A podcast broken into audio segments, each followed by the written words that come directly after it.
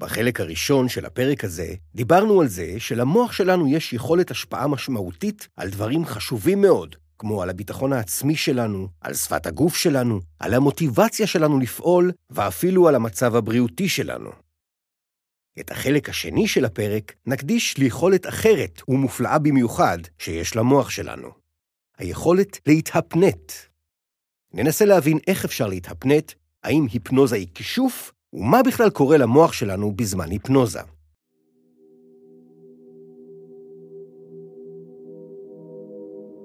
ועכשיו אני מזמין אתכם לעצום עיניים ולהרגיש שאתם צוללים עמוק יותר ויותר אל תוך הפרק הזה.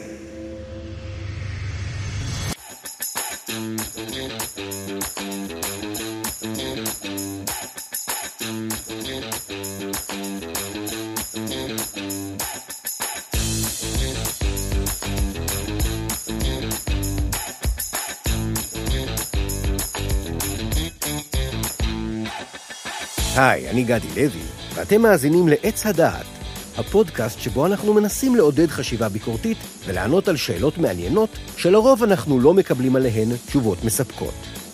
אתם מוזמנים לחפש אותנו בפייסבוק תחת השם עץ הדעת הפודקאסט, ולשלוח לנו שאלות משלכם.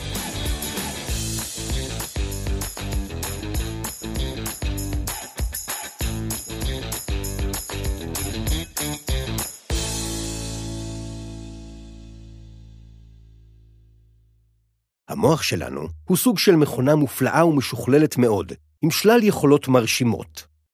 הוא יכול לקלוט מידע מהסביבה, לפענח את המידע הזה, להרגיש רגשות, לזכור, לדמיין, לנהל את הגוף, לישון ולהתעורר.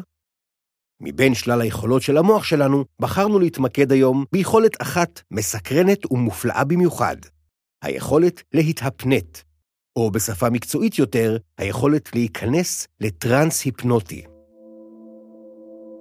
השימוש במונח טרנס-היפנוטי עלול להטעות, ולגרום לחלק מהמאזינים לחשוב כאילו מדובר במצב מסתורי, על-טבעי, אולי כמעט אפל. אבל למעשה זה ממש רחוק מהמציאות. להפך, מדובר במצב לגמרי יומיומי שכולנו מכירים ממש טוב. המונח המקצועי הזה, טרנס-היפנוטי, מתאר מצב טבעי בסך הכל, מצב של ריכוז פנימי, של נדידת מחשבות, של חלום בהקיץ. רובנו חווים מצבים כאלה הרבה פעמים בחיים. למשל, כשאנחנו נזכרים במשהו שקרה לנו פעם, או כשאנחנו בוהים באיזו נקודה בלתי נראית, ולא שמים לב לזמן, או למה שקורה מסביב. היכולת הזאת לחלום בהקיץ אינה זהה אצל כל בני האדם. יש אנשים חולמניים יותר, שהמחשבות שלהם נודדות בקלות רבה, ויש אנשים חולמניים פחות, שיותר מחוברים למה שקורה סביבם. וגם ביציאה ממצב חולמני כזה, יש אנשים שיוצאים ממנו בשנייה, ויש אנשים שקשה לנער אותם מחלום בהקיץ. לפעמים צריך להגיד להם איזה היי, או לקרוא בשם שלהם כמה פעמים. רובנו אמנם מכירים את החוויה הזאת של חלום בהקיץ מניסיון אישי, אבל בואו ננסה לצלול קצת יותר לעומק ולהציץ פנימה אל מה שמתרחש במצב הזה בתוך המוח שלנו. אחד האנשים שחקרו את הנושא הזה היה דוקטור דיוויד שפיגל מאוניברסיטת סטנפורד. במחקר שלו משנת 2016 תוארו שלושה שינויים שנצפו בתפקוד המוחי של נבדקים שהיו במצב של טרנס היפנוטי. השינוי הראשון שנצפה היה ירידה בפעילות באזור המוח שנקרא פיתול החגורה הקדמי העליון, שממוקם מאחורי הגבות, ואחראי על הפעלת שיקול הדעת ועל המודעות להשלכות של מעשים. השינוי השני שנצפה היה ירידה בעוצמת הקשרים במוח בין קליפת המוח הקדם-מצחית הגבית-צידית לרשת ברירת המחדל, מה שככל הנראה מפחית את המודעות העצמית ואת המודעות הסביבתית.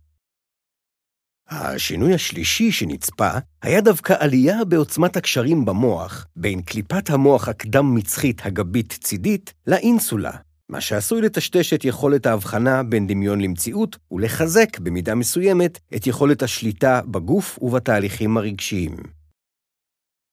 אם ננסה לסכם את מה שאמרנו עכשיו, על פי המחקר הזה, בסריקות מוחיות רואים שבזמן שאנחנו חולמים בהקיץ, המוח שלנו מתפקד קצת אחרת. אנחנו פחות מודעים לעצמנו, פחות שמים לב למה שקורה סביבנו. יכולת הדמיון שלנו מתעצמת, השליטה שלנו בגוף מתעצמת, ויכולת השיפוט שלנו נחלשת. המחקר הזה אומנם תיעד איך נראה התהליך הזה בתוך המוח רק לפני כמה שנים, אבל היכולת המופלאה לחלום בהקיץ ידועה ומוכרת לאנושות כנראה כבר מראשית ההיסטוריה. מספרים על קבוצות שונות שחיו בעבר במצרים, ביוון ובהודו, שלא רק הכירו את היכולת הזאת, אלא גם למדו לרתום אותה לטובת מטרות שונות. לטקסי פולחן דתי, לריפוי או להתעשרות. מה זאת אומרת לרתום את היכולת לחלום בהקיץ לטובת מטרה כלשהי?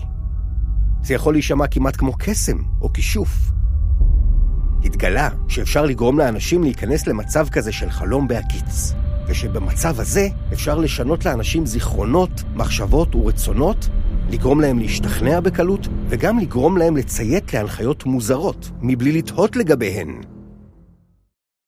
את המצב הזה של חלום בהקיץ אנחנו מכנים היום טרנס-היפנוטי. את היכולת לגרום לאנשים להיכנס למצב הזה אנחנו מכנים היום היפנוזה. אירופה הנוצרית נחשפה לידע המרתק הזה מאוחר יחסית. הפריצה הגדולה של ההיפנוזה לעולם המודרני התרחשה רק במאה ה-18. לפריצה הזאת אחראים שני גרמנים, יוזף גסנר, כומר שהשתמש בהיפנוזה כדי לרפא אנשים ולגרש מהם שדים, ופרנץ מסמר, שהתפרסם יותר מגסנר והפנט אנשים במפגשי ריפוי המוניים בפריז. מסמר טען שיש להיפנוזה כוחות מגנטיים שמרפאים מחלות שמקורן בחוסר איזון, במשהו שהוא כינה מגנטיות חייתית. במהלך המפגשים שמסמר ארגן, הנוכחים היו מראים שינויי התנהגות דרמטיים. הם צחקו, הזיעו, רעדו, צעקו, בכו, נרדמו או איבדו הכרה. המטופלת הידועה ביותר שהשתתפה במפגשים של מסמר הייתה מלכת צרפת דאז, מארי אנטואנט. בעקבות זאת, בעלה המודאג, המלך לואי ה-16, פנה לפאנל של מדענים בולטים שחיו בתקופתו. מדעני הפאנל בחנו את תורת המגנטים של מסמר, ולבסוף הפריחו אותה לחלוטין. כתוצאה מכך, היחס של השלטון למסמר התהפך. הוא זכה לבוז וללעג, ונאלץ לעזוב את צרפת ולחזור לגרמניה. תורת המגנטיות החייתית של מסמר אמנם נשללה, אבל השמועה על התופעה המעניינת, שזכתה לכינוי מסמריזם, המשיכה להכות גלים והתחילה לעורר עניין גם בקרב רופאים ומנתחים. במאה ה-19, בתקופה שבה עוד לא השתמשו במשככי כאבים, המנתח הסקוטי ג'יימס אסטייל הצליח להפנט את מטופליו ולגרום להם לשקוע לתוך סוג של שינה, וככה לחוש פחות כאב, או לא לחוש כאב בכלל. רופאים ומדענים רבים בחנו את תופעת המסמריזם בספקנות וגילו שוב ושוב שמדובר בתופעה אמיתית ולא בזיוף. רופא מנתח סקוטי אחר מזה שהזכרנו קודם, שחי במאה ה-19, ששמו היה ג'יימס ברייד, הניח שהמהופנטים שוקעים למצב דמוי שינה כתוצאה משיתוק של מרכזי עצבים, והעניק לתופעה שם חדש. נוירו-היפנוטיזם, שנת עצבים, מונח שהתקצר למילה היפנוזה. בהמשך התברר שלא מתרחש בתהליך הזה שום שיתוק עצבי, אבל השם נשאר. אז מה אנחנו יודעים עד עכשיו על היפנוזה? כמעט כל אדם יכול להיכנס די בקלות למצב של טרנס היפנוטי. כשאנחנו נמצאים במצב של טרנס היפנוטי, אנחנו מאבדים זמנית חלק מהיכולות שלנו, ובתמורה, יכולות אחרות שלנו משתפרות. אנחנו פחות שמים לב למה שקורה סביבנו, יכולת השיפוט שלנו נחלשת, אבל יכולת הדמיון שלנו ויכולת השליטה שלנו בגוף מתעצמות. אנחנו יודעים גם שבמצב התודעתי הזה קל יותר לשנות לנו זיכרונות, מחשבות ורצונות, ואפשר לגרום לנו להשתכנע במשהו או לעשות משהו שבכלל לא תכננו. למה? כי ככל שאנחנו שוקעים יותר לתוך טרנס היפנוטי, הסוגסטיביליות שלנו מתעצמת. סוגסטיביליות היא מידת הנטייה של כל אדם לבטוח באנשים ולהשתכנע מדבריהם וממעשיהם. הזכרנו את המונח הזה בחלק הראשון של הפרק. כשהסוגסטיביליות שלנו גבוהה מספיק, אנחנו יכולים להרגיש כאילו המוח והגוף שלנו מתחילים להגיב להנחיות של מישהו אחר באופן אוטומטי, ממש בלי שליטה שלנו. לכל אדם, גם למי שלא נמצא בטרנס היפנוטי, יש עוצמת סוגסטיביליות שונה. זה אומר שיש אנשים עם נטייה לציית להנחיות גם במצב רגיל, ללא כניסה לטרנס היפנוטי, לעומתם, יש אנשים שלא יצייתו להנחיות כמעט בשום מצב.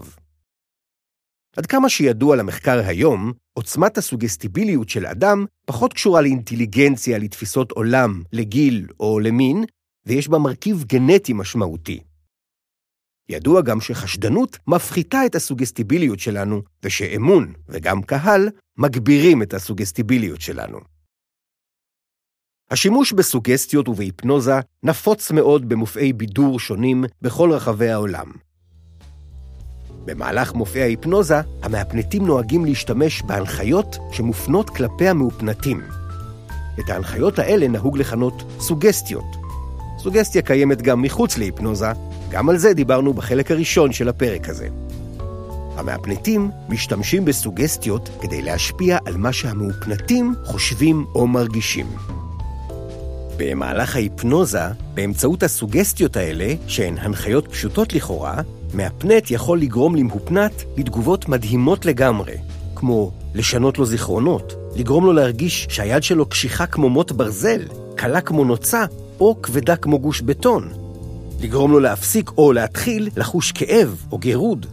לשקוע ברגע בסוג של שינה ולהתעורר באותה המהירות. לראות דברים שלא קיימים, או לא לראות דברים שכן קיימים. לשכוח זמנית שמות או מידע אישי בסיסי, לצחוק או לבכות, ועוד ועוד. בסוף, אפשר גם לגרום למאופנת לזכור או לשכוח את מה שקרה בזמן ההיפנוזה. סוגסטיה מצליחה לעקוף איכשהו את המודעות ואת ההיגיון, וזה כנראה הדבר הכי קרוב למה שנהוג לחשוב על כישוף. בין המדענים יש עדיין ויכוחים ואי-הסכמות לגבי התהליכים שמתרחשים במוח בזמן ההיענות לסוגסטיה. אבל בניגוד לכישוף, לגבי יכולת ההשפעה של סוגסטיה על אנשים, יש הסכמה מדעית גורפת. אם מה שסיפרנו לכם קצת הלחיץ אתכם, ננסה להרגיע. כוחן של הסוגסטיות די מוגבל. קודם כל, מעטים יודעים להפעיל סוגסטיות באופן מכוון. בנוסף, לא כל אחד נענה לסוגסטיות באותו האופן. גם אי אפשר להפעיל סוגסטיות על מישהו מרחוק. חייבים להסתכל עליו, או לדבר איתו, וליצור איתו יחסי אמון. ובכל מקרה, קשה להשפיע על אדם לאורך יותר משעה או שעות בודדות.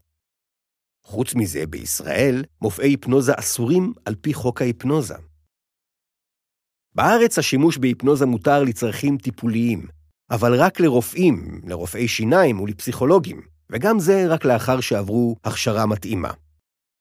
אנשים חוששים לפעמים ללכת לטיפול בהיפנוזה, אבל מסתבר שהטיפול בהיפנוזה יעיל מאוד בלא מעט מקרים.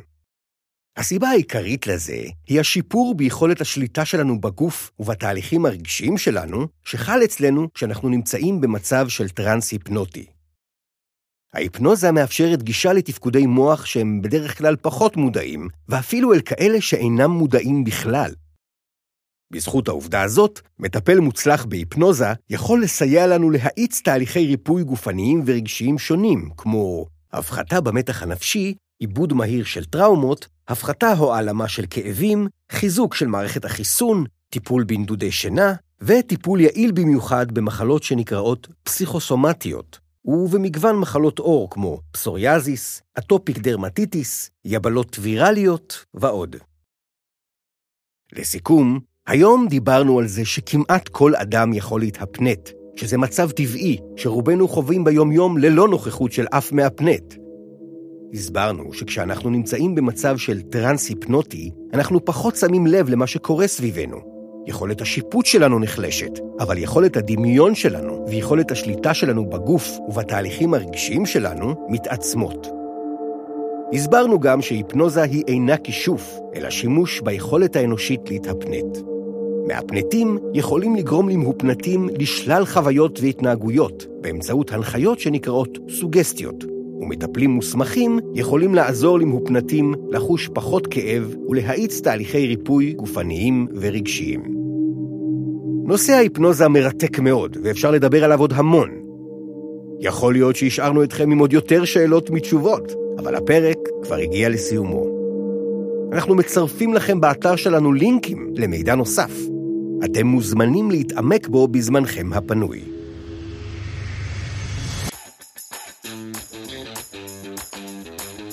זה היה חלק ב' של הפרק השלושה עשר של עץ הדעת. אנחנו מקווים שנהנתם. אני גדי לוי.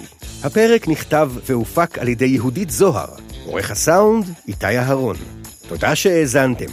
נשמח אם תדרגו אותנו באפליקציות השונות. מחכים שתכתבו לנו שאלות, ושתשתפו אותנו במחשבות שלכם על התכנים שלנו.